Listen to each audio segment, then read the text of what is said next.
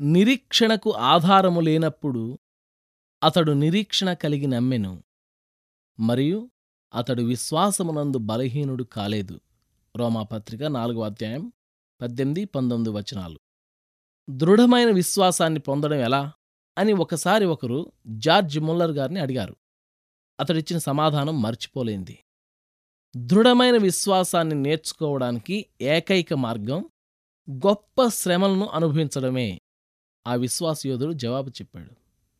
భరించరాని శోధనల్లో స్థిరంగా నిలబడ్డం ద్వారానే నేను నా విశ్వాసాన్ని నేర్చుకున్నాను. ఇది నిజం. అన్ని ఆశలు విఫలమైనప్పుడే కదా?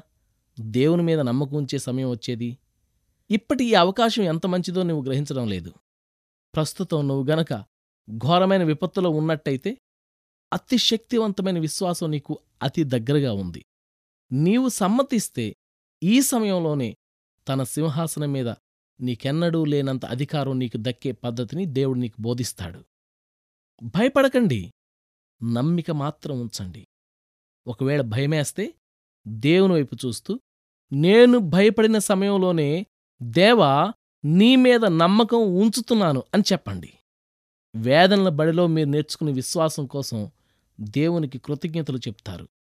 అంతులేని శోధన ద్వారానే నిశ్చలమైన విశ్వాసం అలవడుతుంది. క్లిష్ట పరిస్థితుల్లోనే దేవుని అతి ప్రశస్తమైన బహుమతులు లభ్యమవుతాయి. కొందరి మనుష్యుల కన్నీళ్ళు రక్తం నేలమీద చిందకుండా వారి ఆత్మలు చింతాక్రాంతం కాకుండా ఇహలోకపరంగా గాని ఆత్మీయంగా గాని ఎప్పుడైనా ఎక్కడైనా గొప్ప సంస్కరణ గాని మనుషులకు ప్రయోజనకరమైన పరిశోధన గాని ఆత్మల్ని మేలుకొల్పే ఉద్యమం గాని కలిగిందా? లేదు. ఇలాంటి గొప్ప సంఘటనలకు మూలకర్తలైన మనుషుల శ్రమలే ఆ సంఘటనలకు పురిటి నొప్పులు. మతపరమైన మూఢాచారాలను ఎదిరించడానికి మార్టిన్ లూథర్ పడిన శ్రమలు గడిపిన తృణీకారపు రోజులు ఇలాంటివే.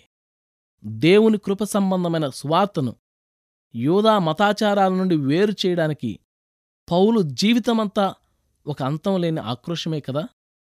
భారంతో కృంగిన బేల మనస సిలువ క్రింద చితికిన మనసా తెలుసుకో. నీ అపార నష్టమే నీ అంతులేని లాభం. త్యాగమే నీ బ్రతుకున తరగని నిధి. ఎకరాల నిండా పూసిన పూలన్నీ కలిపితే ఒకటి రెండు చుక్కల పరిమళమవుతుంది. అలలను రేపే పెను తుఫానులే జలాన్ని నిర్మలంగా ఉంచుతాయి.